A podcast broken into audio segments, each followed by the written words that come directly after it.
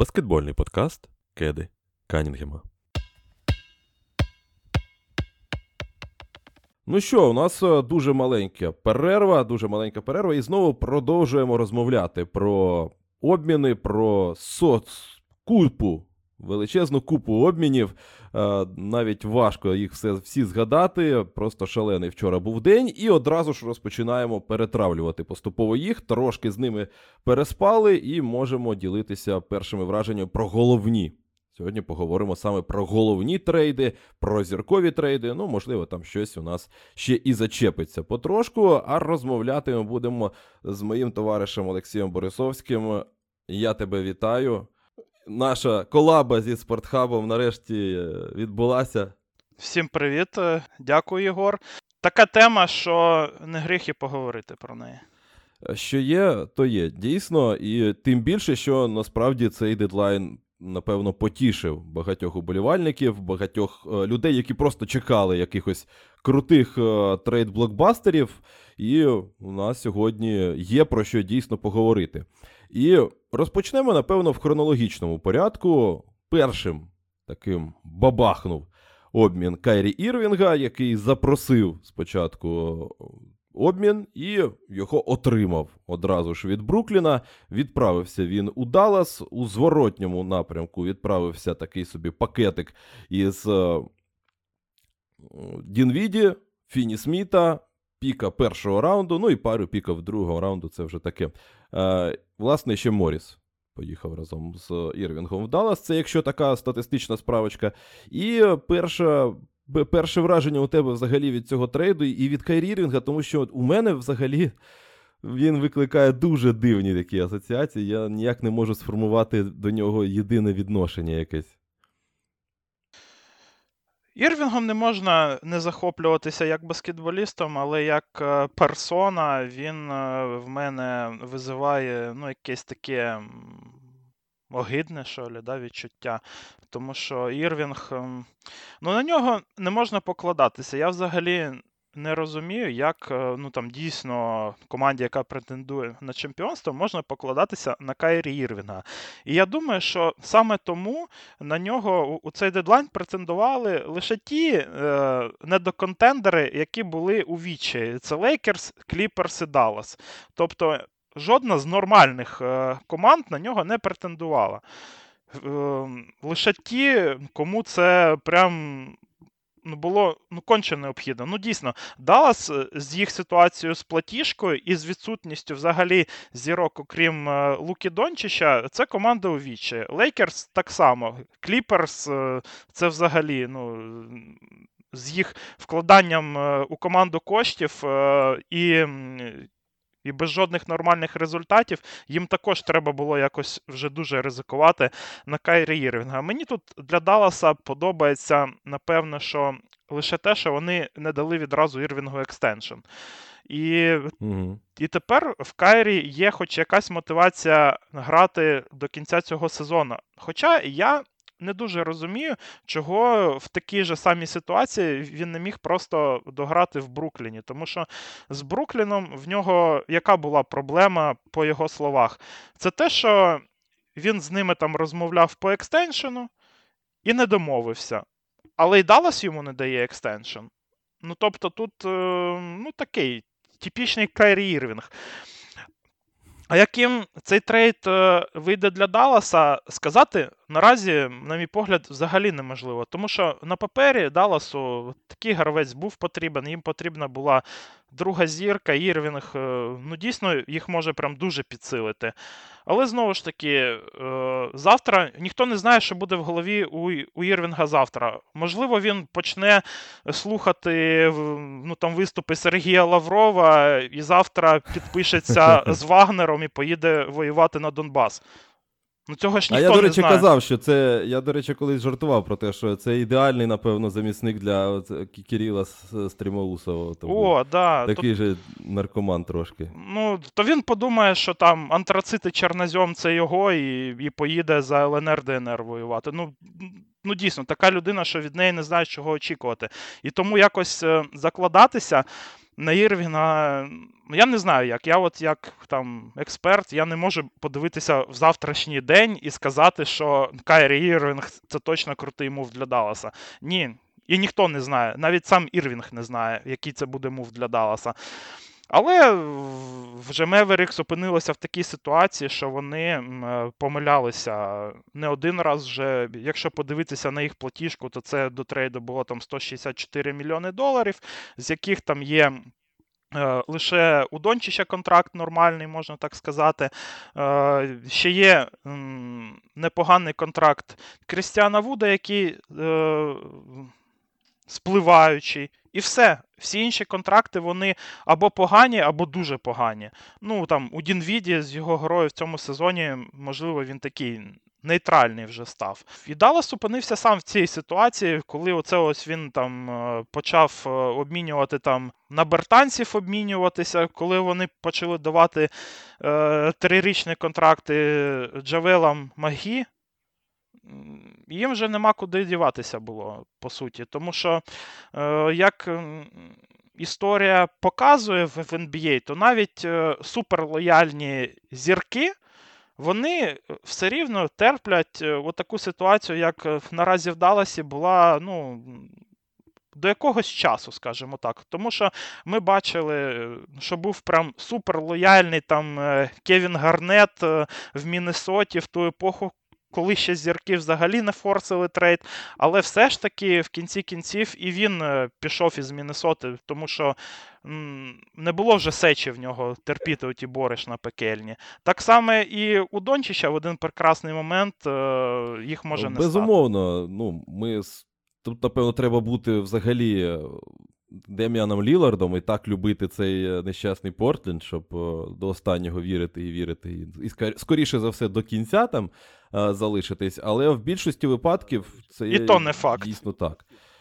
Ну, слухай, якщо не всі можуть зазирнути, дивитися сьогодні у завтрашній день, то я трошки накину позитиву в плані того, що, на мій погляд, Кайрі Ірвінг, як і, власне, Кевін Дюрент, це персонажі дуже схожого типажу. Це люди, які взагалі не можуть е, бути якоюсь е, очевидною першою зіркою в своїх командах е, в плані, як би це правильно назвати, аль-альфівства. Якщо ми їм потрібен завжди поруч хтось, хто буде їх контролювати. Вони це зброя, така собі. Ну, Вона інколи навіть не контрольована, але це сильна, класна, потужна зброя, якою можна сильно бахнути десь на рівні фіналу. І ми це бачили, що у виконанні одного, що у виконанні іншого. Але для і одного, і для іншого потрібно, потрібен хтось, хто буде залізною рукою його там за шквірки тримати, щоб він не втнув якусь дурницю. І ми бачили одразу, як тільки один пішов від Леброна, інший пішов там з Голден Стейт, і всі їх самостійні якісь або колаби спільні побудувати щось е, спрямоване від них, як від центру, то воно йде кудись не туди. І питання лише в тому, чи. Є в Даласі така людина, всі розраховують на те, що це повинен бути Джейсон Кіт, тому що Кайрі Ірвінг фанат Джейсона Кіда. Він там ще з 13-го року розписувався в любові до Кіда. Він е, розповідав, як він там фанатів від Бруклін Нетс, Бруклін, блін, ще Нью-Джерсі Нетс на той час. Е, початку нульових, коли е, ті виходили в фінал, всі кажуть про те, що до Кіда буде більше поваги, аніж до Неша, тому що Кід був чемпіоном. І у них навіть день народження в один день, можливо, для такого персонажа, як Кайрі це щось значить. Можливо, він там по карті небесній щось там е, прочитає і зрозуміє, що Джейсон Кіт це та людина, яку варто послухати. Тому ось єдина надія на ось це. Вона насправді може спрацювати, але я, чесно кажучи, все одно не бачу, що це призвело для якихось, до якихось е, нереальних звершень Dallas Mavericks. Е, тому що, по-перше, Лука Дончич такий персонаж, ну, який теж терпіти довго не буде. Він ледь витерплював якісь е, вибрики там Порзінгіса, а тут е, Карі Ірвінг у нього буде в товаришах по команді. Якась фігня, і Лука Дончич перший же прийде до керівництва і скаже: ну, пацани, ви ви що? Ну, втім, це Dallas Mavericks. Ні, ну Лука Дончич просто ж він такий, ну, нормальний чувак, да, там півасік, ферма, е, ну, нормальний чел. Е, і тут е, до нього у роздягальню е, просто взяли чувака, який там буде з е, цим шалфейчиком Шалфей, ходити. масони, то, чорні ну, королі, да. Я якось, блін, не бачу, як це буде працювати на довгу перспективу, якщо чесно. І це ми ще не торкаємося їх е, фіта на паркеті, тому що Лука Дончич це прям дуже хай юзейдж гравець в Лукі Дончича цього сезону 38,5% юзейджа, в Кайрі Ірвінга по кар'єрі 28-30%. Тобто це два гравця, які звикли бути з м'ячом. І у Кайрі Ірвінга ж е, у свій час в Нец е, ну прям дуже бомбануло. Е, Коли довелося віддати м'яча Джеймсу Гардену, і в них там в обох е, у підсумку бомбануло з цього. А тут, е, ну, якби Лука Дончич, це навіть. е, Не Гарден в Нец, це точно його команда. І чи ж може Ірвінг змиритися з цим? Оце питання. Тому що в того самого Спенсера Дінвіді цього сезону 22% юзач, а 6% між показниками Кайрі Нец цього сезону і Дінвіді м, удалося. і це все ну, ж таки між прірва. такою собі перед зіркою і суперзіркою. Ну да. Я думаю, все ж таки. Між першим болхендлером і другим, або навіть і третім, скажімо так. Тому тут е, ще треба подивитися, наскільки Ірвінг е, погодиться грати у цю роль другої зірки, яка буде 100% у тіні Луки Дончича. І, і чи взагалі він захоче підписувати extension, наприклад, в offseason, або чи Даллас там захоче підписувати з ним extension. Так що тут е, для мене тут наразі набагато більше питань, але я розумію, чому Даллас зробив цей трейд, тому що вони у вічі, їм що треба ця хоч якийсь upside. може бути адекватною до Далласа практично в будь-який момент їх е, історії новітньої при під керуванням Марка К'юбана, тому що це, напевно, перманентний стан Dallas Mavericks, який постійно збирає якусь е, команду для останнього походу. Вони до Дірка останній похід збирали е, кілька разів. Зараз для Луки Дончича, ну, це, напевно, не останні походи, але ну, кожен раз е, з періодичністю в пару років вони знову збирають. Але хто знає. І, ну, Ну слухай, у Дончича там на скільки років контракт? Ще до так, я 27-го, зараз здається, подивлюся. так. Ще в нього на 4 роки контракт. Тобто, в принципі, його, е, його трейд може бути вже не такою і далекою перспективою, тому що. е, Оцей сезон, наприклад, вони можуть дограти з Ірвінгом там нормально, з Кайрі підписують extension, і в наступному вже сезоні Ірвінг е, з крупним контрактом і довгостроковим вже починає діяти в своєму там в своїй звичній манері, скажімо так, і Луку це просто захарить. І, і він буде вимагати трейда, наприклад. Ірвінга. Якщо він ще буде бузити, якщо буде в нього контракт на 40 або на 50 мільйонів на рік, його вже не обміняєш. Я думаю, це буде, ну, як там Джон Волл, скажімо так, у Г'юстоні, що просто е, ну, тільки викупити можна його. Е, і в Лукі Дончича тоді лишається 2 роки контракту, і, і якраз його вже треба міняти, щоб е, отримати за нього найбільше велію. Тому, якщо все піде по найгіршому сценарію, то можливо вже наступного літа ми будемо дивитися на сагу обміна Лукі Дончича. Це як е, Ну, це, до речі, даунсайд у досить цього трейда для враховуючи Далласа. всю історію Далласа і прийняття їх рішень. Хоча тут в цілому то інше керівництво. Можливо, Ніко Геррісон, знов таки потрібно сказати, можливо, є люди, які не в курсі.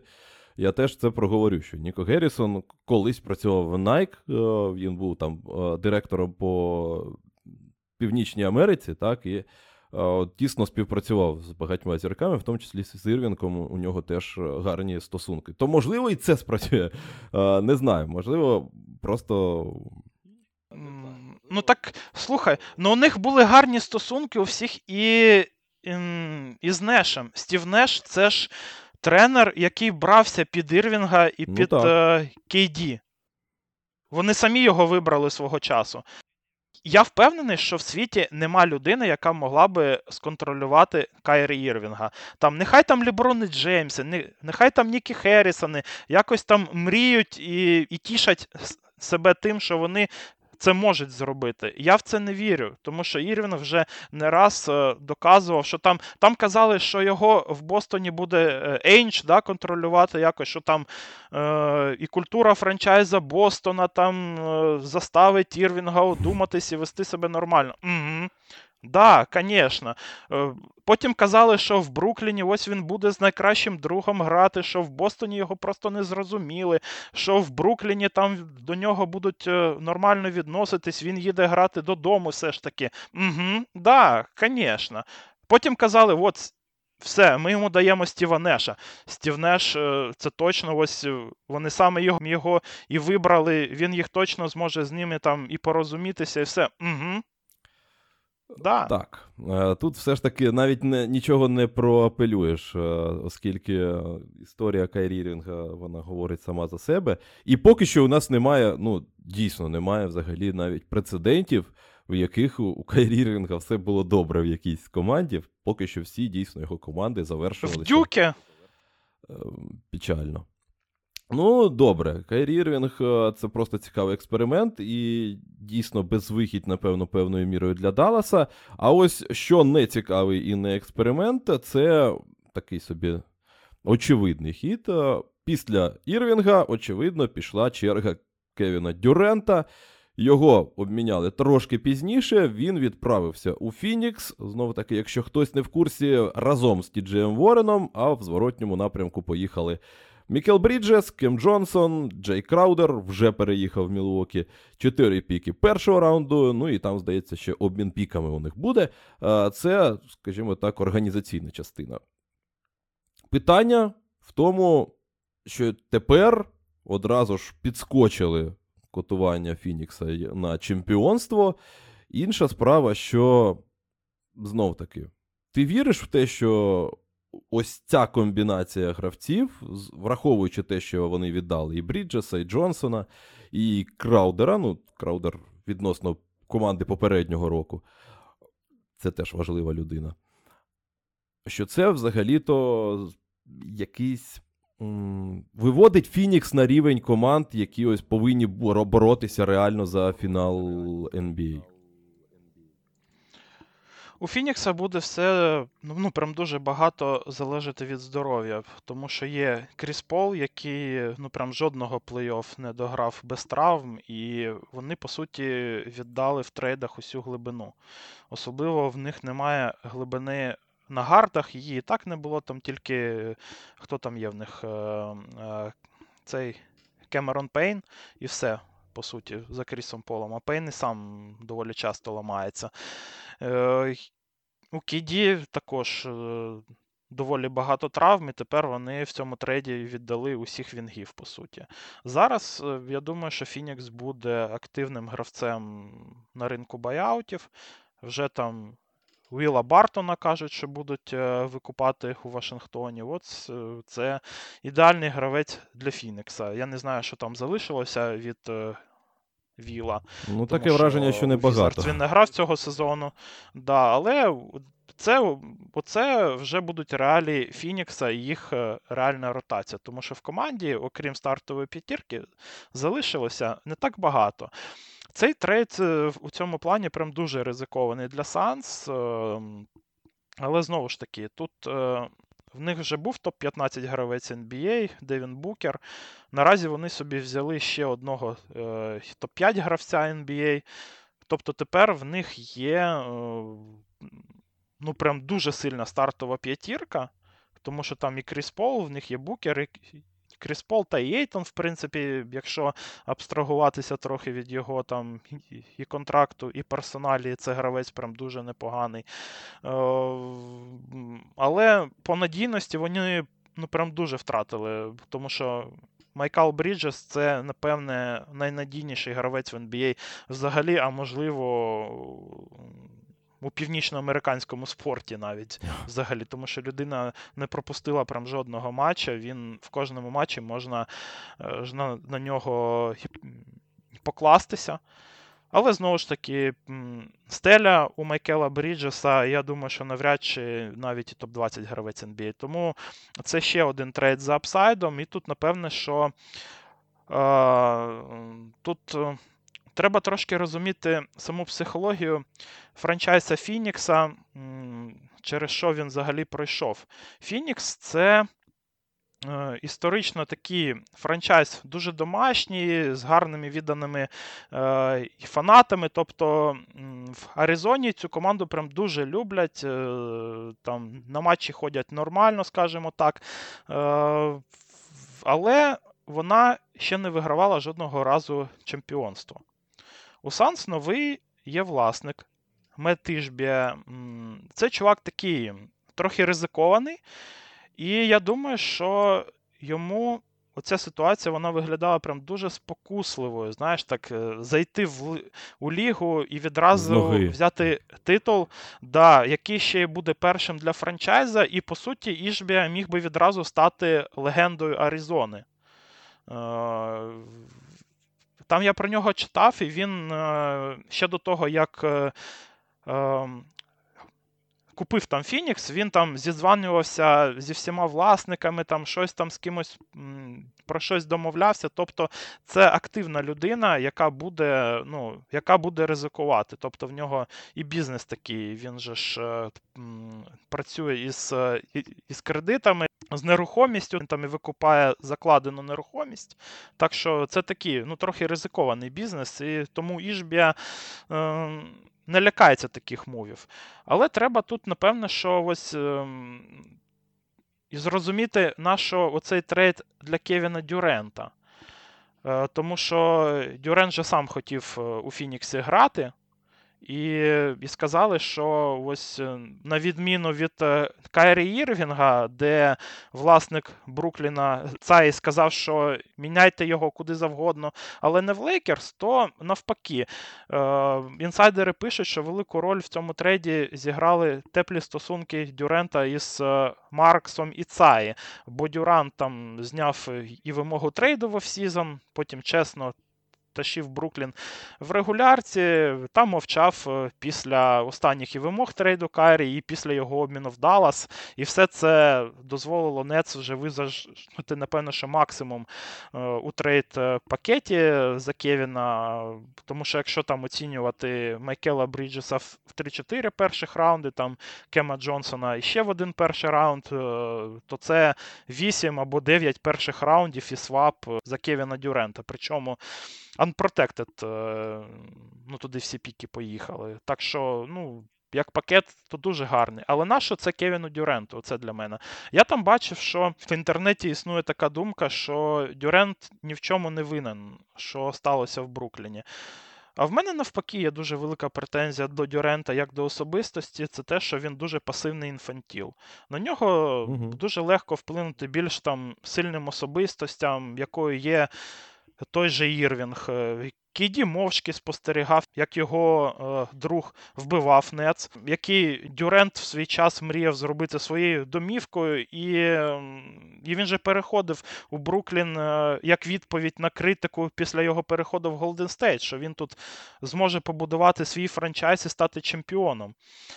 А замість цього він просто став мовчки частиною катастрофи і не дав е, фанатам та менеджменту франчайзу нічого, окрім е, пустих надій, розбитих мрій, пікового ще і рабства в Г'юстона. І безкінечного цирку. Тобто, це як е, людина, яка мовчки спостерігає, як нападник жінку гвалтує. От щось таке ну, так, в мене. Кукол, да. Типовий. У мене якесь таке відчуття. Але знову ж таки, Дюрент е, це та людина, яка шукає для себе повернення в культуру, схожу на Golden State, але не в Golden State. І там, де б е, команда асоціювалася саме з ним. І тут, е, знову ж таки, я повертаюсь до Фінікса. Мені досить дивно, що він захотів саме Фінікс. Да, Фінікс це такий це дійсно домашній франчайз, але яка буде там культура в Санс з новим власником, поки що не дуже відома. Плюс в Санс є Девід Букер, який наразі є франчайз, ну, є обличчям франчайзу. Це топ-15 NBA взагалі гравець. І посунути Девіна Букера з цих позицій обличчя команди це буде складно. І плюс я думаю, що і наразі навіть якщо Фінікс е, візьме чемпіонство, то будуть казати, що та вони і без нього були у фіналі. Е, та Дюрен там знову прийшов у сильну команду, де є інші там зірки. Тому для мене це ну, якось не дуже зрозумілий хід е, стосовно Дюрента. Ось. Що ти думаєш Слухай, по цьому? Мені здається, що це більш зрозуміло для мене. Е, я я вважаю, що це просто якраз таки певною мірою такий собі білий прапорець від Кевіна Дюрента, оскільки він другий раз за свою кар'єру спробував побудувати команду сам. Ну, тобто, ініціювати так, побудову команди, не прийти в іншу уже структуру, культуру, ну як ти правильно сказав, а сам щось організувати, зробити цю команду своєю. І обидва рази це закінчилося катастрофою. Кевін Дюрент врахував те, що йому вже 34, здається, роки, 33 чи через да, 34. 34 роки, і що ще один раз спробувати якусь авантюру з тим, щоб знову таки будувати щось навколо себе, е, це може у нього вже і не вистачити трошки запасу палива, і все закінчиться зовсім вже печально. А він ще хоче щось зачепити, можливо, до кінця кар'єри. І тут з'являється Фінікс, оскільки, ну, як не крути, напевно, це дійсно найближча команда до з цього, як ти правильно сказав, Golden State, але не Golden State. Тому що тут ну, є така собі вертикаль влади, є Джонс, є Монті Вільямс, є така собі ем, ядро команди. так, Є людина, є свій Дремонд Грін, який керує роздягальнею, навіть, напевно, Дремонд Грін в Кубі, враховуючи історію Кріса Пола і його досвід. Тут о, одразу ж він потрапить під о, крило, як під управління о, людей, які краще за нього все розуміють, і йому залишиться тільки грати в баскетбол, що він, власне, вміє найкраще, а не там керувати, менеджерити щось і там гратися в Леброна Джеймса, так, на чолі франшизи. І напевно, це ідеальний варіант. Хіба що там, не знаю, Бостон Селтікс був би ще більш е, привабливим варіантом, але вони, начебто, навіть не чухалися на цей привід. Ну, Бостон же ж там тільки другі раунди може давати. Вони ну, ж так, люблять. них... Е, як вони за Ентоні Девіса змагалися другими раундами в свій час. Ну, то це ж так само, вже не. Е, так само і за Дюрента. Та яка різниця? Там дух Ейнджа все ще там живий і живе, і процвітає. Е, то то ж там казали, що Бостон давав е, Брауна і якісь там піки, то ці піки, напевно, що там 10 других раундів, дивлячись на цей дедлайн, доволі реалістично. Ну так, він просто оцінив в два краудери ще додаток оцей і і порахував, що це десь 10 піків другого раунду. Ну так, мені, до речі, ще накидали, що чомусь е, просто сидів на попі рівно Новий Орлеан, який також міг би закинути якогось Інгрема, закинути туди піків, яких у нього просто вагон. І насправді до Зайона було б зараз дуже прикольно розкрутити франшизу з Дюрентом, з Зайоном, з Маколовим, з Валанчунасом, і воно полетіло, полетіло, полетіло. Але це знов таки, напевно, не цікаво було б Дюренту, оскільки там і, і, і ринок не той, і команду знов таки довелося б будувати від нього. Він знову таки став би найголовнішою тут зіркою з усією повагою до Зайона. Тому Фінікс, напевно, був найбільш компромісним варіантом, як мені здається. Тут він знову займе своє комфортне місце, містечко, де можна просто ось грати, бути гравцем, не не гемом, не там лідером, не альфою, не обличчям франшизи. Ну, можливо, обличчям франшизи, але навіть це, напевно, його зараз не особливо прям не знаю, прельщає.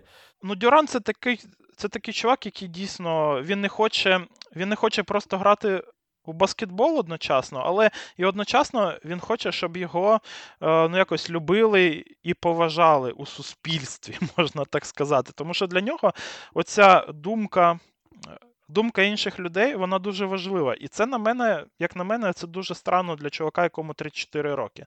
Тобто, це більше. Схоже на тінейджерів, на яких, да, що там респект на районі, це ну, це важливіше там за щось інше, за сім'ю там, та за інші речі. А коли тобі 34 роки, то так ну, настільки перейматися думкою інших людей, це якось вже дуже дивно. Але я ж кажу, він просто такий інфантіл і. Ну, така людина вже, що зробиш. А з приводу Pelicans, я скажу, що вони наразі і самі не розуміють, що в них є за команда на руках, тому що Зайон з Інгремом не грали взагалі майже.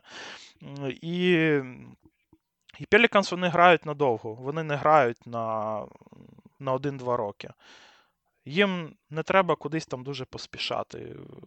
В них, якщо Інграм і Зайон зіграються нормально, то в них і у самих буде команда з найбільшою і глибиною в NBA, і з апсайдом також. І плюс е, Дюрент, ось ну, якось Інграм, мені взагалі-то. На папері не дуже подобається до Зайона, тому що Зайон це гравець, який постійно йде в краску. Інграм дуже любить кидати середні китки. А Дюрен же іще більше за Інграма їх. Е... Ну Так, полюбляє, тяготіє до них. Ну так, я загалом то я не те, щоб сильно там готовий так, костерити Новий Орлеан. У них дійсно є запас. Це я просто так закинув, що загалом то у них непоганий, при цьому ще й пакет потенційний для того, аби щось комусь е, кудись залізти в якийсь. Та в е, Нового Орлана є все, слухай. Там куча активів, там там куча молодих е, гравців на класних контрактах. Але в тому і прикол, що Новому Орлану з їх контрактами там Зайонів, з інграмами, їм е, оці гравці і якісні, молоді, і дешеві, вони їм і самим потрібні, тому що там е, вони і самі вже економлять, як ми побачили по цьому дедлайн з трейдом Грема на Джоша Річардсона. Це пряма економія на наступний рік. Е, тому що в Джоша Річардсона спливаючий контракт, а в Грема ще там один рік і ще один після цього там е, з частковою гарантією. Тому я ж поясняю, чому новому Орляну воно не жме, скажімо так, як це жме вже Фінікс. Ну, фактично так. Ось так у нас виходить єдина, напевно, команда. Е, в якій все зійшлося. І гравець туди хотів за рядом причин, і єдина команда, яка взагалі е, в поточний момент була заряджена на те, щоб е, іти якось по-крупному, враховуючи те, що чемпіонське вікно Кріса Пола це вже якийсь трошки навіть меметичний якийсь предмет, але він все ще десь існує в природі, і його можна спробувати розколупати, е, ті залишки. Можливо, це у них дійсно вийде, е, але від хорошого можна трошки тепер про. Команду, яка хорошого дуже мало, позитивного, точніше, мені в будь-якому разі піднесла цей е, дедлайн. Про Це Бруклін? Лейкерс, звісно. Третя а, ти прям до Лекерс? А може А ну, ще зупинимося трохи давай, на Брукліні, давай, а без то ми проблем. так його пройшли. Бруклін, окрім того, що він обміняв двох своїх е, суперзірок, вони ще й зекономили 100 мільйонів е, у податку на розкіш, але, як, на мій погляд, вони трохи все ж таки не допрацювали, тому що наразі в команді є прямо купа вінгів, які були би потрібні, я впевнений, іншим командам і в цей дедлайн. І можна було віддати тут іще нахоботити перших раундів, той самий Ройс О'Ніл або Сеткарі. І і трохи вони все ж таки зупинилися, не допрацювали в тому плані, що е, для того, щоб вийти з податку на розкіш, їм не вистачило всього-навсього 7 мільйонів доларів. Тобто, якщо б вони знайшли команду з trade exception ом, наприклад, або там з trade exception ом та якимось там мінімальним контрактом, то можна було б міняти або Ройса Оніла, або Сета Каррі того самого, і, і вийти з податку на розкіш взагалі. І це було б для них прям дуже шикарно і не дуже вплинуло б на гру в цьому сезоні. А я нагадую, що Бруклін все ще знаходиться в зоні плей-офф, причому так доволі впевнено. І сьогодні вони ще й виграли. Ну, Є Кем, є Кем Томас, тут взагалі. Є Кем Томас. Більше нічого, напевно, і не потрібно Брукліну. А загалом так. е, Ми ось буквально в невеличкому спецвипуску по Брукліну казали, що загалом може так трапитись, що Брукліну того і не потрібно влаштовувати йти шляхом там Оклахоми чи ще когось, там накопичувати піки, там йти в якусь масштабну перебудову. У них фактично вже є і активи, і якісний, якісне оточення для будь-якої, навіть не най, якоїсь неймовірної зірки, оскільки у нас знов таки ще більше розрив е, збільшується між Сходом та Заходом. У нас знову кілька суперзірок поїхало на захід. І ще сильніше якось переклинює захід на те, щоб будуватися від зірок, а схід від того, щоб будуватися від е, систем якихось е, ігрових. І Брукліну в такому випадку вистачить навіть не зірки першої якоїсь величини, якщо вони її знайдуть в потрібний момент, там, можливо, влітку. І, Ну, Бріджес у них є. і ось він сюди зайде до, до Бріджеса, до Сімонса, до всіх цих Онілів, і це буде команда, яка може одразу ж претендувати, наприклад, на там, топ-4. Е, Я не здивуюся, наприклад, враховуючи те, що ну, там і так е, постійно з'являються команди, які не повинні, здавалося б, там бути. І не скаже, що на сході якісь там суперзірки, хіба що Яніс, е, Ембід і, і, і все.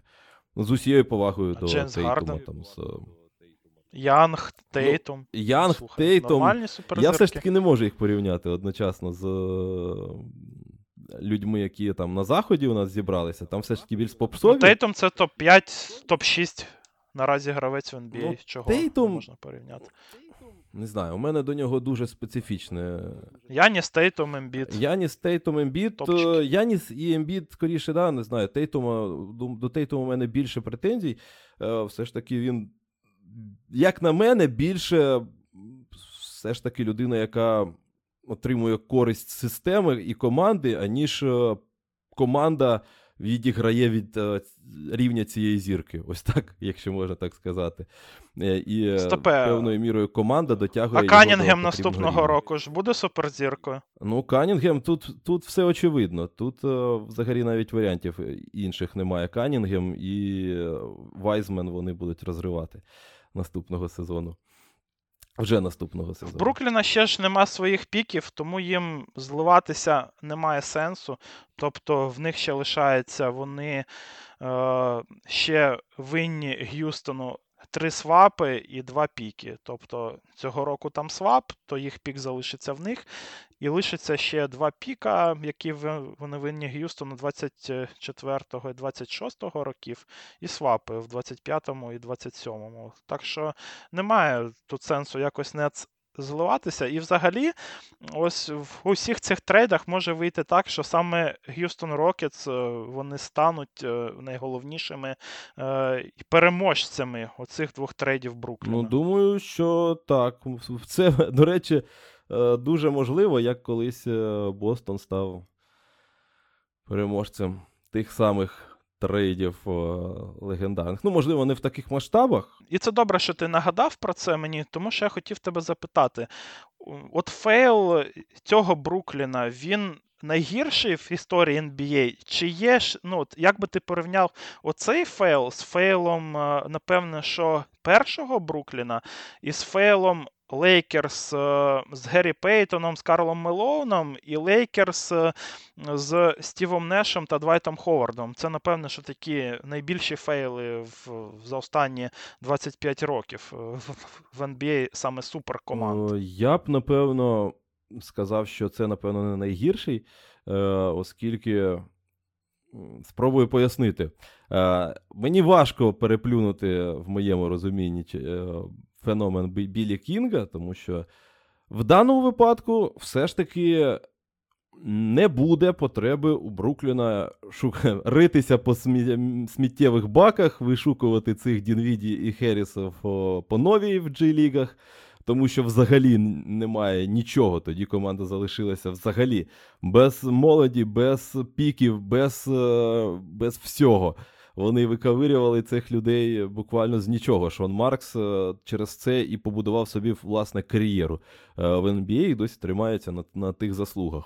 по, за великим рахунком. Бо всі пам'ятають, як він будував цей е, Бруклін. А все, що було далі, це вже така собі історія. Трейд мозгова з Расселом Так, так. в Нетси з Лейкерс. А, до речі, до Епічні речі. абсолютно. Так, ще контракти Денга з в Лейкерс можна згадати. Ну, Лейкерс, знову таки, Лейкерс е, провалилися з е, Ховардом та Нешем, але вони хоча б мали можливість е, більш-менш адекватно відтанкувати для того, щоб поназбирати. Так, вони назбирали Расселів, Інгремів і кого там ще Лонзо Болів. а, з Ще. Рендл був. Так, ще Рендл, так. Е, Всі зірки всі, прям. як на підбір. Ну, зараз всі, так, All-Star чи, чи е, Кларксон. біля того.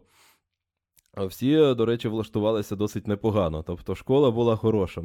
Вони десь розуміли, що потрібно було робити, але звернули не туди. Не, не можу не, не, не згадати, це пацан к успіху йшов.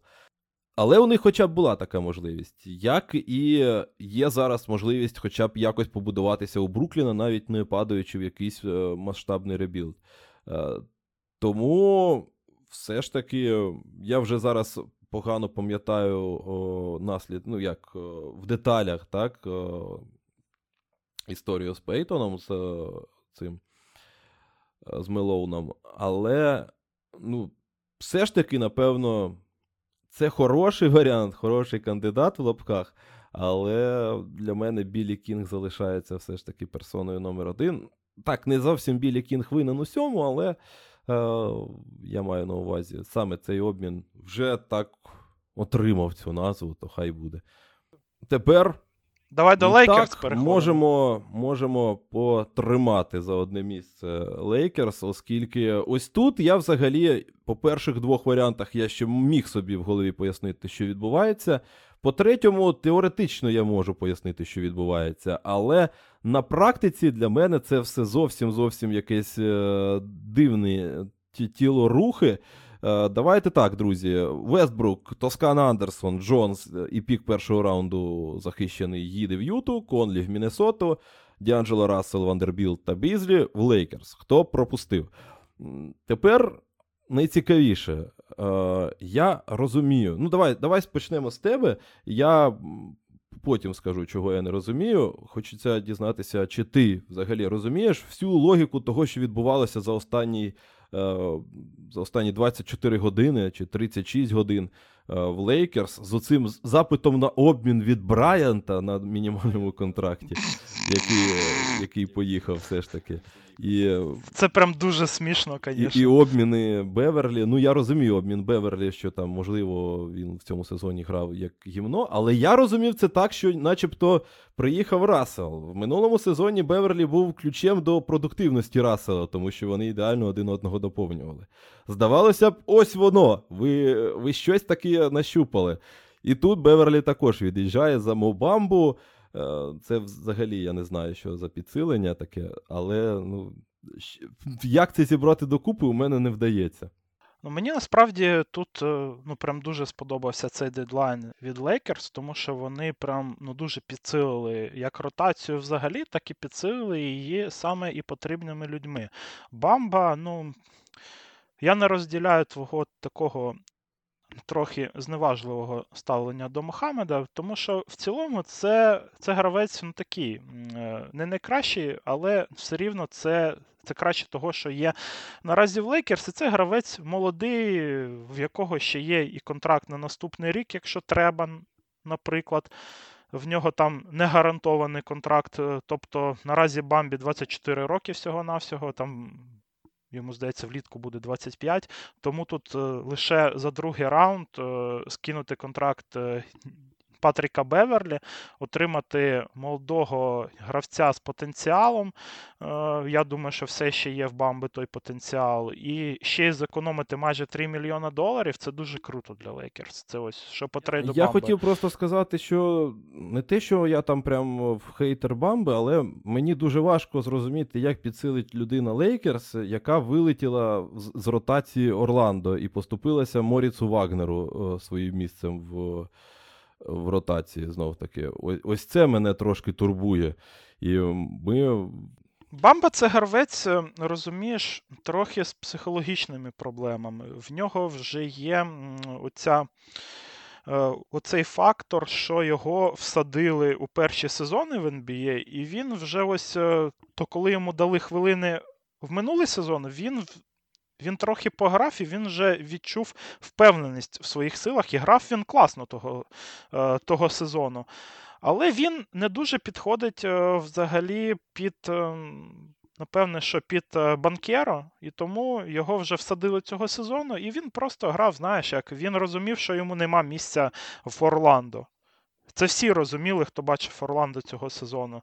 Тому я думаю, що якщо йому дати місце в старті, я думаю, що він має і стартувати вже поряд з Девісом, тому що Девіс не один сезон казав, що він не хоче грати центра, штовхатися з великими дядьками, він краще буде грати на ПФі. То ось Мо Бамба це можливо це центр і майбутнього для Лейкерс, якщо вони якщо вони там будуть його зберігати, якщо ну, і він сам покаже нормальну гру. Це точно краще за Томаса Брайанта, хоча б тому, що Бамба може захищатися, Бамба може і розтягувати е, і площадку, він може кидати трьохи. Як він там їх влучає, це інша історія, але хоча б він її може кинути. Е, а Томас Брайант це взагалі якась комедія, звісно, що він там ще Блін, ну NBA це така штука, що вже Томас Брайант вже трейд вимагає. Розумієш, там хто там ще вимагав? Е, з Філи там Коркмаз вимагав, блін, ну це ну це смішно. І Лейкерс, е, до речі, молодці. Вони такі, ага, ти вимагаєш трейда, ти хочеш грати більше. Ну, і піздуй тоді. Під Йокіча туди під під Йокіча на 5 хвилин. То ще й і три других раунди вони ще отримали в цьому трейді. Це взагалі дуже крутий трейд. Для Лейкерс, знову, як на мене, я не розумію, на що Томас Брайант Денверу, тому що Брайант е, це, як на мене, це не гравець для плей-офф, він не вміє захищатися. На 10 хвилин його у плей-офф навіть випустити неможливо, тому що всі будуть на нього мінятися і забивати у майже кожному володінні. Я не розумію цього трейда для Лейкер, о, для Денвера, але для Лейкерс тут просто три других раунди на рівному місці вони отримали дуже крутий трейд. Ну і повертаючись до головного трейда Рассела Вестбрука, то знову ж таки вони віддали лише один перший раунд. Так. Не два, ніяких тут свапів нема, ніяких тут рівзів нема, то це взагалі дуже круто. І причому цей перший раунд він ще із протекцією топ-4. Тобто від найгіршого сценарію Лейкерс вже застраховані. Так що для Лейкерс тут прям все дуже круто. Те, що вони злили там Рассела Весброка, я там не з тих людей, хто там дуже критикує Рассела Весброка, тому що він, на відміну від е, деяких, він грає його ще, скажімо так, його хвилює не тільки особиста статистика, а ще е, і перемоги команди. Це, на мій погляд, це дуже чесний гравець в тому плані, що він ну, хоча б е, викладається в кожному матчі. Да, він там не найкращий гравець, але наразі Рассела Весбрука дуже якось розглядали через призму його великого контракту, і те, що він, ну ясно, що він на нього не грає. Але це вже проблема тих, е, хто давав цей контракт і хто його взагалі вимінював. І взагалі у Лейкерс, е, ну, якби менеджмент Роб е, Пілінка, на мій погляд, працює дуже непогано в ті моменти, коли, як вчора в нашому стрімі Спортгабівському сказав Олександр Прошута, туди не влазить його роботу супервайзер. Ось коли влазять оці супервайзери, то то воно і виходить, що Лейкерс. Якось раптово віддають там за Рассела Весбрука активи, а потім воно щось не працює раптово знову взагалі. Потім той супервайзер лізе із tampering ом у Кайрі Ірвінга, і Ірвінг їде аби куди, але не в Лейкерс. І ось так ось воно якось і виходить, знаєш, коли інші лізуть.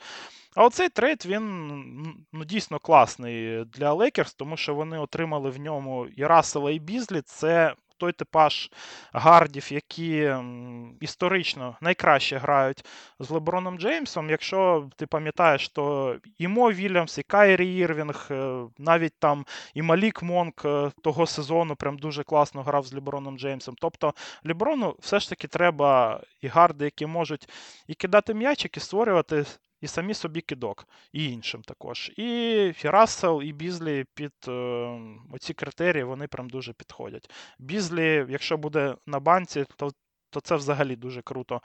Для Лейкерс, да, його там зарплатня у 15,5 мільйонів доларів не оптимальна, скажімо так. Але Бізлі це гравець, який може закрити позицію там шостого у Лейкерс. І у Лейкерс були проблеми з глибиною. Наразі, от оці всі трейди, ще ж і Хачимура до цього прийшов там за другі раунди, то. По суті, Лейкерс е, пересобрали всю свою ротацію і і доволі адекватно пересобрали ще і і взяли собі і кілька гравців у стартовий склад: це або Мо Бамба, або Вандербілт е, та Рассел. І можна сказати, що ціною всього навсього одного першого раунду ще і Рассела Вестбрука скинули, і Беверлі також. Ну тут я не можу сперечатися. Я е, згоден з тим, що в конкретно обміні Рассела Весброка є два основних плюси. Це правильно ти сказав, що. Всі вже, напевно, були впевнені в тому, що від двох піків не відвертітися вже ну ну ніяк. Вже е, останні сили е, витягли з Лейкерс, і вони на межі того, щоб віддати цей другий пік і сказати гори все синім пламенем. Але ні, вони все ж таки віддали один пік. Це добре, і плюс вони отримали.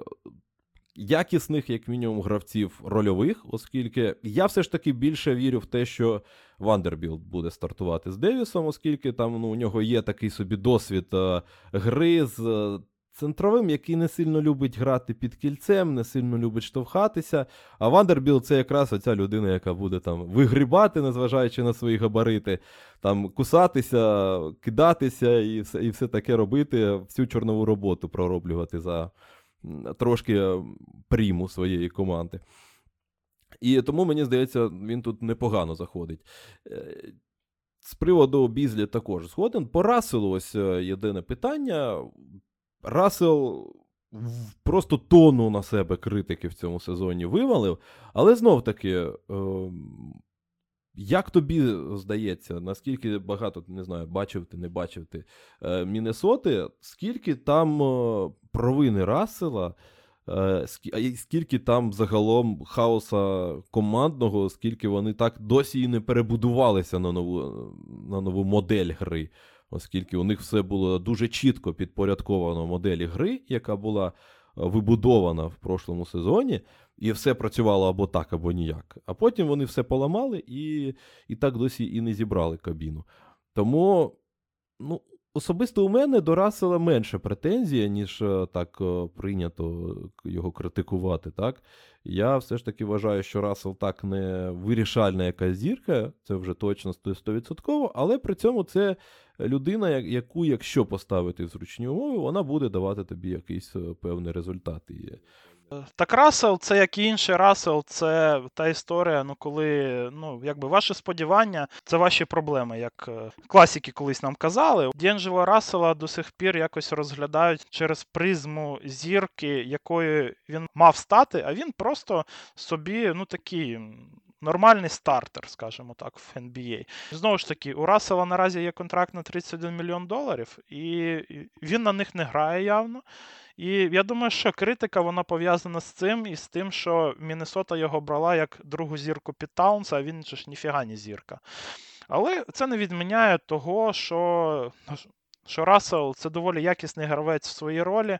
Він нестабільний гравець, в нього є прям, він може один місяць ну прям дуже погано кидати м'яч, а іншого місяця він буде все забивати. І це сталося і цього сезону, коли на початку сезону в нього аж нічого не залітало, але коли він вже почав е, попадати м'яча у січні, ну він там з середини грудня десь вже почав е, набагато краще грати у Міннесоти, то й Міннесота почала перемагати. Міннесота ж е, ну прям дуже покращила свою гру у січні. Там закінчила, закінчила той місяць. З результатом там дуже класним, одним з найкращих в NBA. І в самого Рассела, якщо ми подивимось навіть ну так, ну просто голу статистику, то в нього цього сезону майже 40% з трьох і 46% з гри. Тобто це для нього це класні показники. Та й для NBA загалом це також класні показники. Тобто Рассел це той гравець, який ось е, він може створити і собі кидок, і іншим кидок, але ось е, в нього є одна проблема, що коли він створює кидок сам собі. то він е, ну, прям дуже нестабільний в цьому. Тобто він як catch and shoot, він набагато краще їх реалізовує. В Лейкерс в нього буде набагато більше таких можливостей. Плюс Рассел це той гравець, який класно грає на пікінролах. І з Ліброном Джеймсом та Ентоні Девісом грати на пікінролах, я думаю, що буде ну, прям дуже класно. Так що мені здається, що Рассел це гравець, який. Е, Ну, не можу сказати, що ідеально. Це все ж таки не Кайрі Ірвінг, що він, він там не ідеально заходить в Лейкерс, але це прям на 3, на 5 голів е, це покращення, якщо порівнювати з fit ом того ж Рассела Вестбрука. Так що за таку ціну це просто був no-brainer трейд для Лейкерс.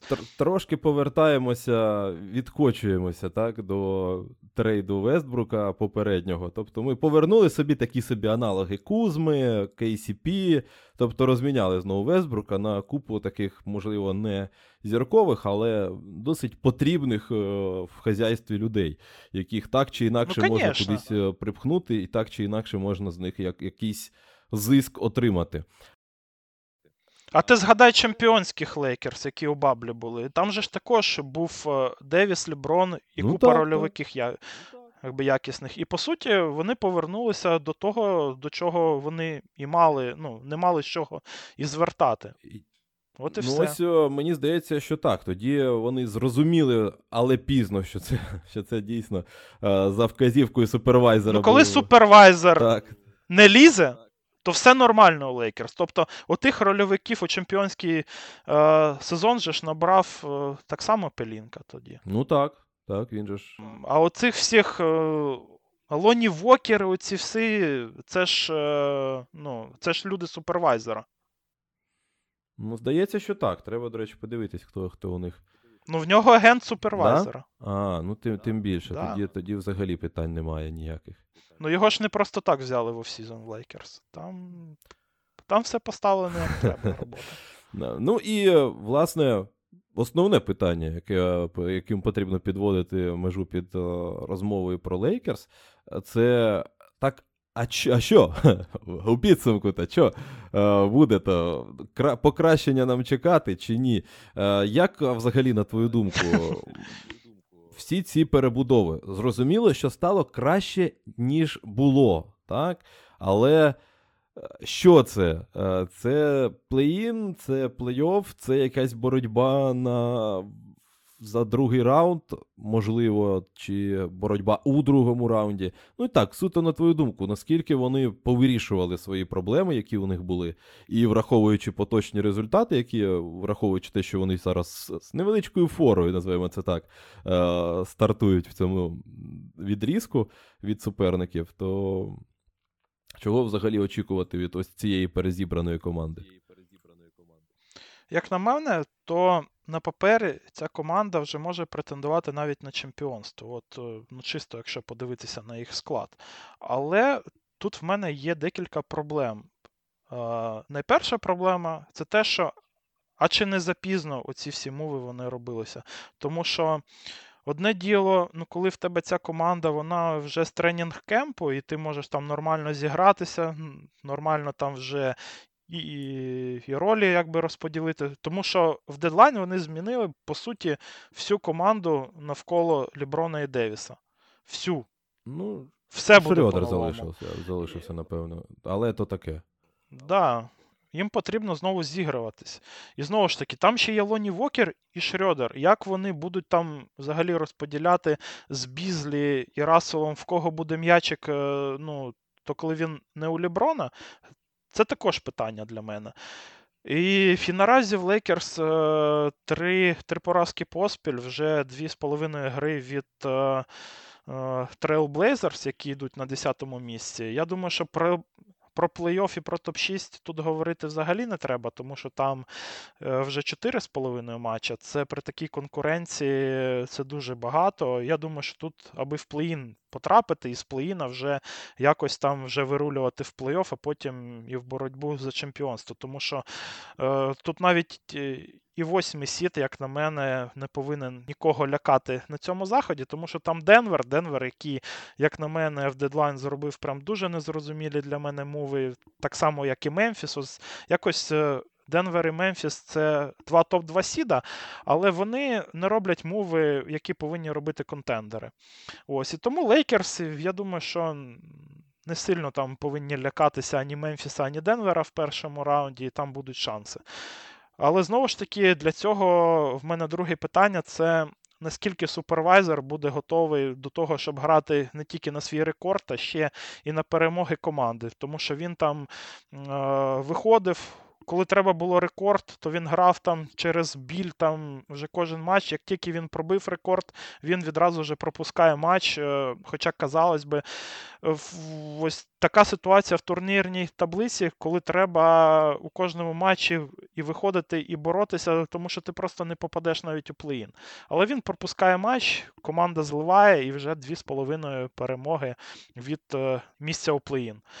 Тому тут мотивація Леброна Джеймса саме грати на перемогу і викладатися на перемогу, та наскільки вони зіграються, оце буде оце буде мати вирішальне значення, як на мене. А на папері в дедлайн то Лейкерс попрацювали прям дуже круто. Я навіть не розумію, як інші команди на такі трейди взагалі погодилися. Знаєш, мені це нагадало, як е, Україна у всіх зброю знаєш, просить. Типа Шольц, е, дай леопарди, так і Орландо, дай бамбу.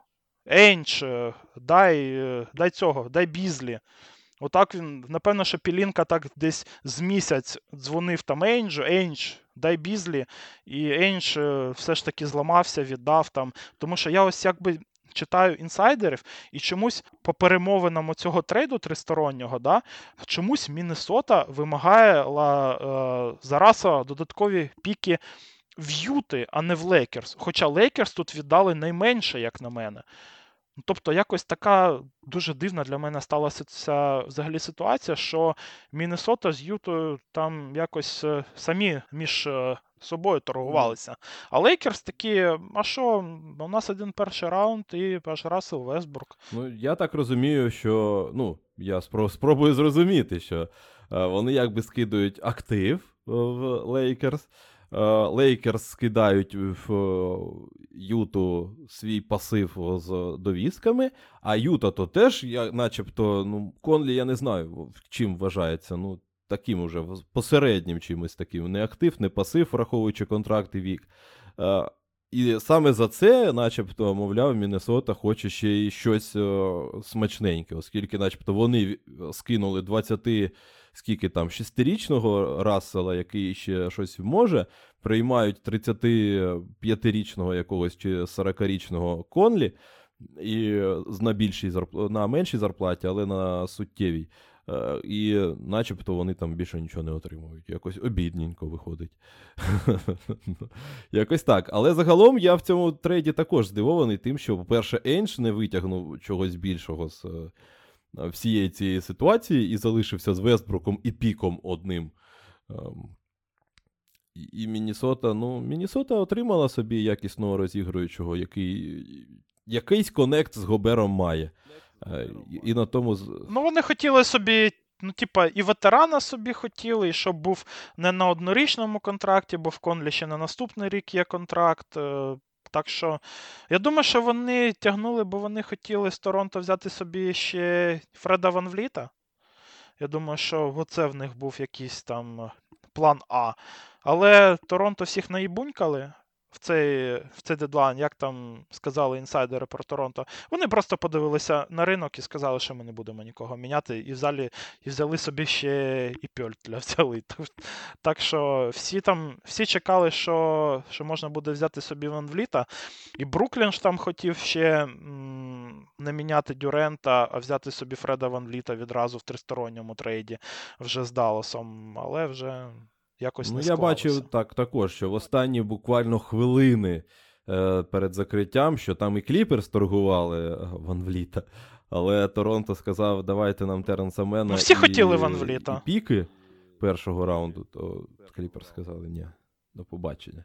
Ну, це якось дивно, тому що, ну, ну типа, Теренс Мен, ну, а що Я в ньому не знаю, такого? чесно кажучи. Ну як, він симпатичний, він мені симпатизує тим, що він, ну, такий. Е працьовитий, але ну, це всі його чесноти. На цьому вони і завершуються. Тому не знаю. Але ну, за щось його цінують в Кліперс. От, але, ну ось до речі, про Кліперс. Так. Е- останні дві команди, які може так зачепити, ми про це говорили. Е- про те, що трошки схожі, е- і муви робили трошки схожі, і це команди, які зараз не на перших місцях, але при цьому, коли заходить мова про плей-офф, всі такі. Ні, ну вони зараз не на перших місцях, але оці дві команди, вони їх потрібно боятися. Звісно, мова про Кліперс і про Голден Стейт. Голден Стейт повернули собі Геррі Пейтона за 5 піків першого другого раунду, так? Ще, ще когось. е, Кого вони ще під, е, підзабрали, здається. Я, можливо, ще про, про когось забув. Ну і в будь-якому разі Кліперс у нас Та підтягнули. все? А? Та все, вони собі взяли Це тільки Геррі Пейтона, так? То там Садік Бей був, але ж е, це трейд вже був на чотири команди. Вони, ну, вони його оформили, і оті піки, що їм дали за, Ну так, вони е, пере- за Джеймса Вайсмана, вони відправили у Портленд е, за Геррі Пейтона, там їх скільки там, 3 з 5. Так що це трейд на 4 команди. Джеймс е, Вайзман поїхав у Пістонс, Атланта отримала собі там Садіка е, Геррі Пейтон і два піки другого раунду в Голден Стейт, і Кевін Нокс і три піки другого раунду у Портленді. Як тобі цей мув взагалі е, для Детройта, Джеймс Вайзман? Ну, як мінімум, в NBA, напевно, не так взагалі зараз багато команд. Перед початком сезону, я, до речі, коли писав прев'ю, ще відзначав, що зараз ну, дуже все з кожним роком. Це, до речі, напевно, класний плюс цього плей-іну, введення, нововведення з плей-іном, що все більше команд дійсно борються. І вони та там навіть якісь команди, які там на 12-х місцях, вони ще не кидають, а вони ще намагаються боротись. І тому ось реально команд, яким взагалі нічого не треба, е, і які, яким взагалі до барабана що робити зараз і, і найближчі роки, їх дуже мало, е, і Детройт це одна з таких команд. Е, Тому, якщо і була в лізі команда, яка готова була розколупувати оцей талант, який ще там десь залишається е, в Джеймсі Вайзмені, і який, напевно, не мала можливості розколупувати більша частина ліги, просто банально, бо їм там треба вже нагальні питання вирішувати, то, напевно, це Детройт, і ну, ще зовсім недавно Джеймса Вайзмена вважали таким якимось джокером в Голден Стейт, який був таким собі баскетболістом Шрьодінгера, поки був о, травмований. І він, начебто, був і посиленням, і не посиленням, і щось таке. Потім він розчарував, але при цьому ну, у нього дуже складна ситуація. Тобто мені навіть важко уявити, що там в голові, і що там з фундаментальними якимись навичками. Бо людина пропустила коледж, заїхала в NBA, відіграла з горем навпіл один сезон, вилетіла, потім ще на сезон, і потім ледь повернулася. Все це в суперсильній команді, де на тебе тиск, де на тебе туди-сюди. І, е, можливо, їй потрібно просто пограти трошки. Ну, банально пограти в баскетбола. Коли тобі там дозволяють помилятися, коли тебе там не, не, не, забив, не забиває якийсь Дреймонд Грін палицею після, кожної, після кожного тренування, після кожної помилки. Е, Можливо, це дійсно якось посприяє його розвитку і тому, що там від нього очікували колись. Ну, вже сказали, що він буде у стартовому складі. Прям не здається тобі, що це якесь неправильне ставлення до Джелена Дюрена, Ось який так. показав, що він талановитіший, аніж Вайзмен вже за пів, е, ну, за півроку в NBA. буквально. Я е, чесно дуже люблю Джана Дюрена. О, буквально там Ну він крутий, слухай. Да, після перших же матчів, причому я тоді ще писав про те, що він дійсно класний. Але, ну, слухай, він і за Ізею Стюартом виходить. Це, це Детройт, це якась особлива організація, особливий вайб, тому я не здивуюся, що вони з Вайзманом будуть якимось чином разом грати в дві башти. А, тому нічого це не може бути неймовірного. буде. Стюарт же ж там хоча б трьохи почав кидати. Ну це якась е, ну, взагалі дікуха буде Вайзман і Дюрен Ну, разом. як мінімум, повторюся, ну тут е, це Детройт, у нього купа часу. Він може спробувати. Можливо, у Вайсмена розколупає якийсь кидок. Але це дійсно поки що досить дивна ситуація. Мені здається, що більшою мірою очевидно, що тут просто перед командою було два завдання. так? Завдання А це скинути Садіка Б, який там вже потроху почав підтухати, втрачати мотивацію взагалі за оці роки поневірянь, і знайти щось цікаве. Їм випав варіант з Вайсменом. Поковирятися теоретично, ось як я сказав, це цікаво Вайсмені. І якось пройти повз такий е, варіант вони не змогли.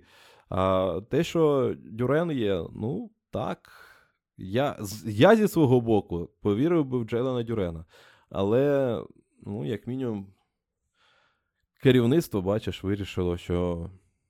Ну, як мінімум, спробує. Ну, такий менеджмент там... у Детройта. Слухай, у Пістонс це ж взагалі така парадігма, що вони беруть е, у кожен дедлайн е, беруть невдах із лотереї з інших команд. Це розпочалося ще у Троя Вівера з е, Джоша так. Джексона та Трея Лайлза. То потім був тут і Кевін Нокс і Марвін Беглі того року був. Цього року це Вайзмен. І як пишуть інсайдер, то Вайзман у Вівера був взагалі number one на драфт борді 2020 року. Тобто, я думаю, що Вівер тут себе тішить тим, що він просто вкрав е, перший пік драфту.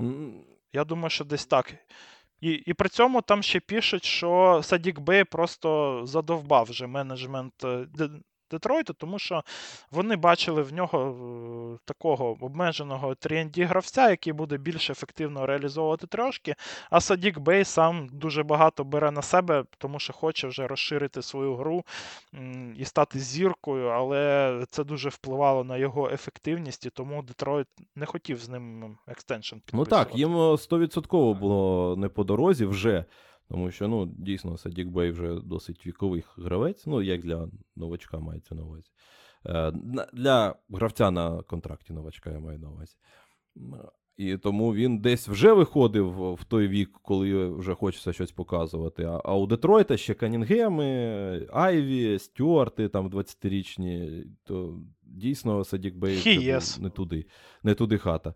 А тому ну, зараз, як мінімум, Вайзмен сюди е, за віком добре вписується. І воно буде все, мені здається, ще багато, ну, не багато, може, як мінімум, наступний рік ще ось тут кипіти все всередині. І що з цього википить, що що залишиться, це поки що навіть уявити собі важко. Аби вони не дали йому такий контракт, який вони дали тому ж Марвіну Беглі, що взагалі не зрозуміло, за що там 13 мільйонів рік. Що стосується Golden State, слухай, Геррі Пейтон за 8,3 мільйона в рік. Е, на що він тут взагалі потрібен? Він же цього року майже не грав у Портленді з травмою, а коли вже вийшов, то на 8,3 мільйона він взагалі не грав. Як тобі цей трейд для Golden State? Е, це чисто якийсь е, ну, погляд у вчорашній день та можливість. Повернути ілюзію чемпіонської команди, чи він дійсно буде мати той імпакт, що він мав у Golden State ну, того року. Як мінімум, знову таки, я підійшов з питання, що у нас дано. У нас дано команда, у якої є супер стартова п'ятірка, яка в жорстких плюсах, так? Е, і яка, якщо хоче, грає прямо, ну, хоч на якому рівні ти її виставляй прямо зараз, і вона може бути конкурентною, коли здорова, там так е, відмічаємо. І взагалі після неї прірва. Тобто там далі виходять люди, які взагалі ніяк не допомагають. І з точки зору цього повернути Геррі Пейтона, який може дійсно вносити якийсь імпакт на найвищих рівнях. І допомагати, як мінімум. Е, звісно, це хоч якась допомога, плюс Донте Дівінченцо, він начебто і непогано грає, але при цьому не зовсім так, як до травми все одно. І, е, як мінімум, мати двох таких захисників було б дуже непогано. І тому це розширення ротації. Ще один Нарешті можна, напевно, не так сильно загравати всяких е, Джеромів, Лембів і прочую братію на двосторонніх контрактах, тому що це соромно трошки, напевно. І, е, Та й Джером там грає, хто там ще. Ну, Лемп, е, Джером, е, Муді взагалі вилетів. У них е, там і Райан Ролінси грали, і Патріки Болдуїни. Ну, Тобто команді потрібен був якийсь якісний гравець, хоча б один, а вони взяли людину, яка А, добре вже вбудована в систему, добре розуміється з цими виконавцями, які вже є, і Б. Вони могли її собі дозволити, тому що отримали до цього якісь е, частково ці плюшечки. Е, тому, власне, вирішили. Для них, то, я так розумію, це було два піки. Ну, вони три отримали, два віддали. Тобто, ой, п'ять віддали. Тобто, фактично, ну, можна сказати, що за два піки другого раунду вони його повернули. Ну, не знаю. Мені. Я насправді дуже мало бачив Геррі Пейтона в Портленді. Ось після повернення його, це він там же ж і пограв практично нічого ще е, поки що. Тому мені залишається лише сподіватися на те, що в Golden State е, все розуміють добре і готуються вже, напевно, десь до плей-офф, де оці два піки чи 5 навіть піків другого раунду будуть не критичними, якщо Геррі Пейтон вийде і когось там з'їсть, якогось е, Кайрі Ірвінга, наприклад, чи ще щось таке. Ну, ось е, з Warriors. Е, як взагалі ти оцінюєш цих Warriors? Ми кажемо, що Фінікс стає якоюсь командою, яка починає переходити в ранг прямих контендерів на, і претендентів на чемпіонство. Але більшість людей дійсно розцінюють Golden State як команду, яка ну, зараз грається там в ляльки, і у неї там ще травми поки що заважають. Але вони заїдуть в плей-офф і там насправді можуть проїхатися з дна до самого фіналу. Ну, таке може бути, але як показує історія, то треба бути хоча б в топ-3, в топ-4 з нормальними результатами, щоб дійсно претендувати на перемогу у сезоні. А коли ти граєш на 50% е, перемог, то скоріш за все ти не дуже гарна команда. як на мене, то Геррі Пейтон це не той гравець, який може щось тут якось змінити кардинально в них. Але вони цим трейдом хоча б трохи зекономили. Тобто, якщо порівнювати тут з контрактом Джеймса ну, Вайзмена, то економія в 1,3 мільйони доларів. Для них це економія десь у 7 мільйонів доларів, у 7-8 мільйонів доларів е, для власника. Тому тут е, можна хоча б так сказати, що.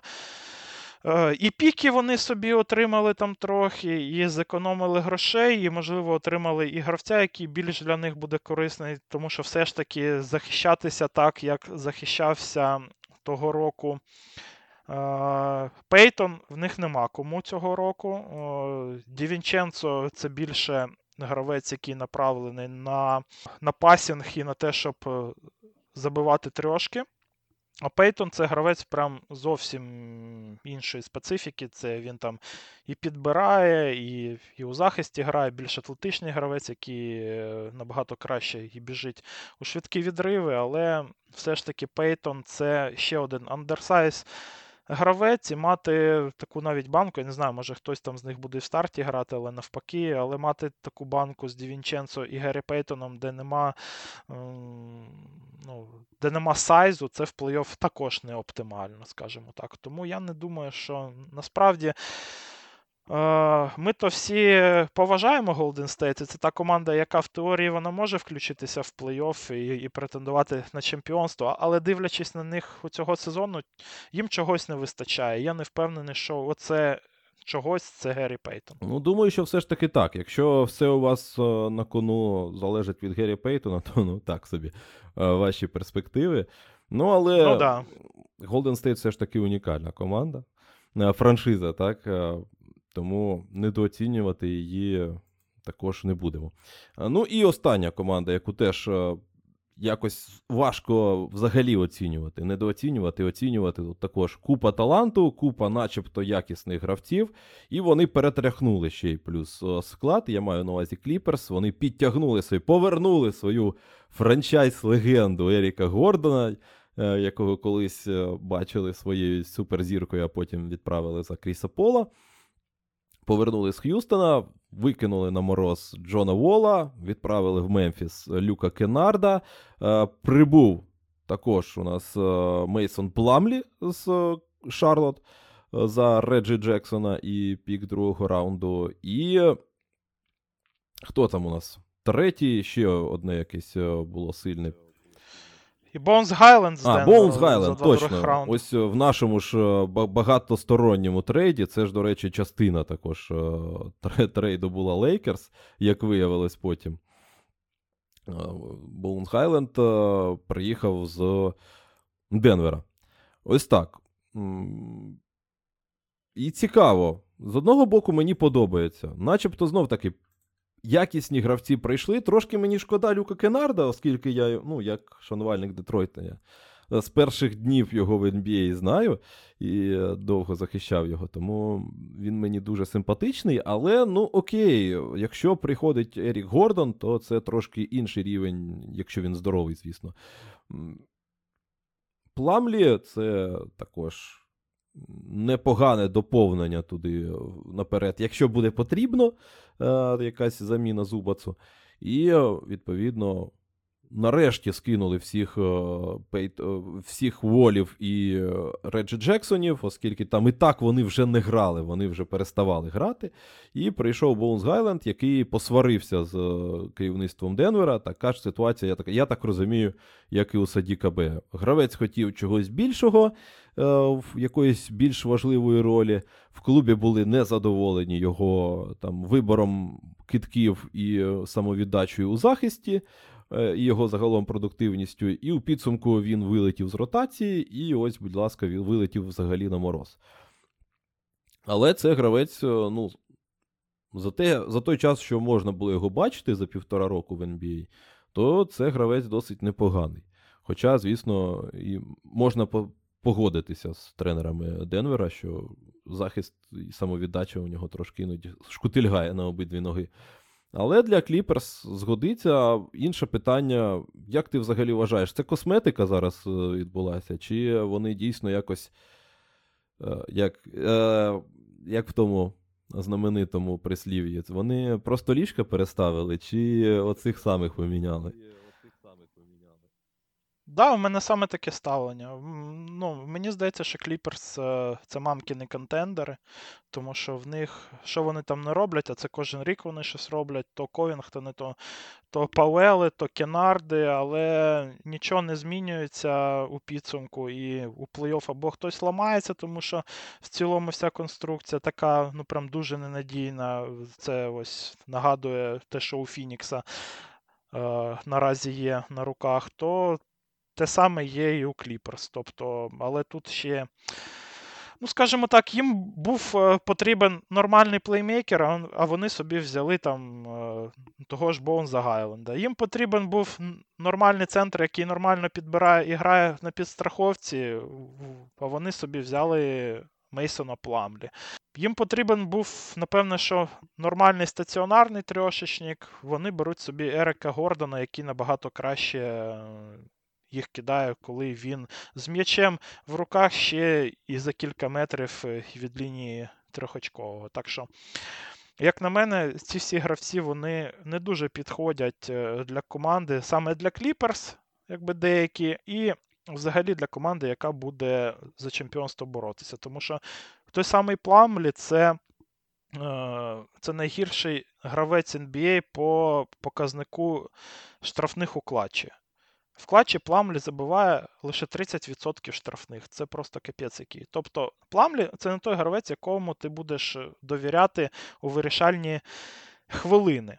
І тоді нащо його брати за 8,5 мільйонів доларів? Ну, це не той типаж взагалі гравця. Їм не треба був такий, який пасує центр. Їм, їм треба було щось на кшталт Деандре Джордана, який в них був там колись.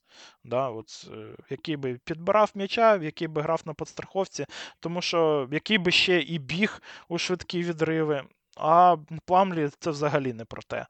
Так що, як на мене, то мені ці трейди одночасно і не дуже подобається з приводу їх е, перспектив саме боротьби за чемпіонство, але з іншого випадку вони тут нічого не втратили, скажімо так, тому що вони навіть у трейді Еріка Гордона вони там отримали другі раунді. І ті самі другі раунди вони там відправили в Денвер і в Шарлот. Ще і зекономили грошей, до речі, на цих трейдах. Там це скільки вони там близько 3 мільйонів доларів зекономили, то для Балмера це 13-15 мільйонів доларів економії. Так що, наче дуже непогано, а наче воно і нічого і не змінює. І Гайленд е, це дійсно це той гравець, який просто не може грати в захисті. Ще ну, в нього немає ані габаритів, ані бажання. Це дуже погано, як на мене, для плей-офф.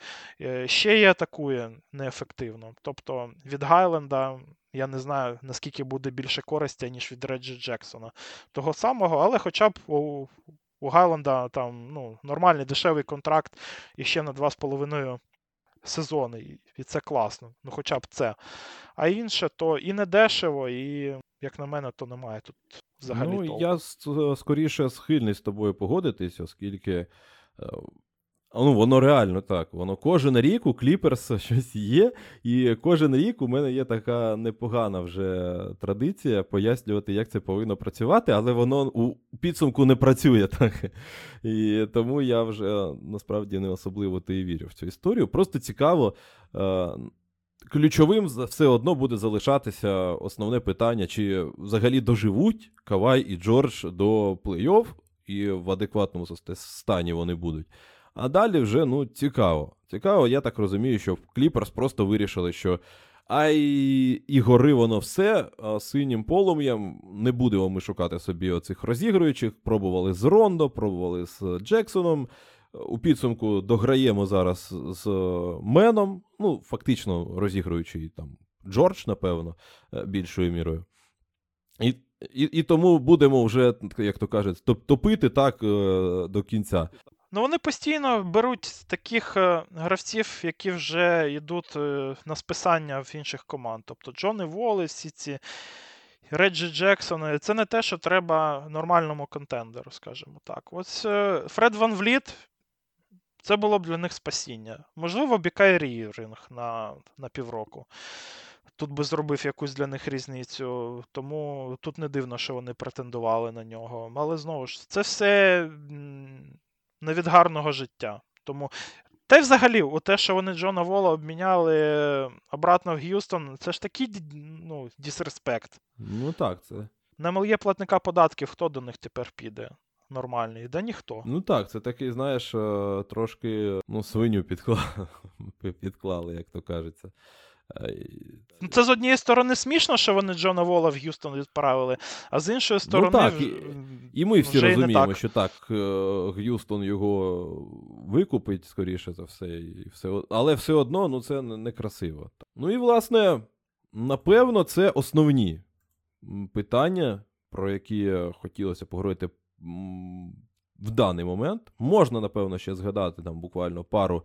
Пару трейдів, які е, виглядають непогано на папері, але це вже обов'язково так чи інакше до них е, колись то мова дійде. Можливо, в процесі, вже в процесі сезону, коли люди покажуть себе, і буде нагода згадати про ці трейди і е, якось по-новому, можливо, їх осмислити.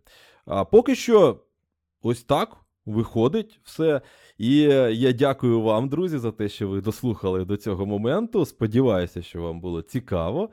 Сподіваюся, що ви вже поїли всі свої смаколики, які там доїдали, поки слухали.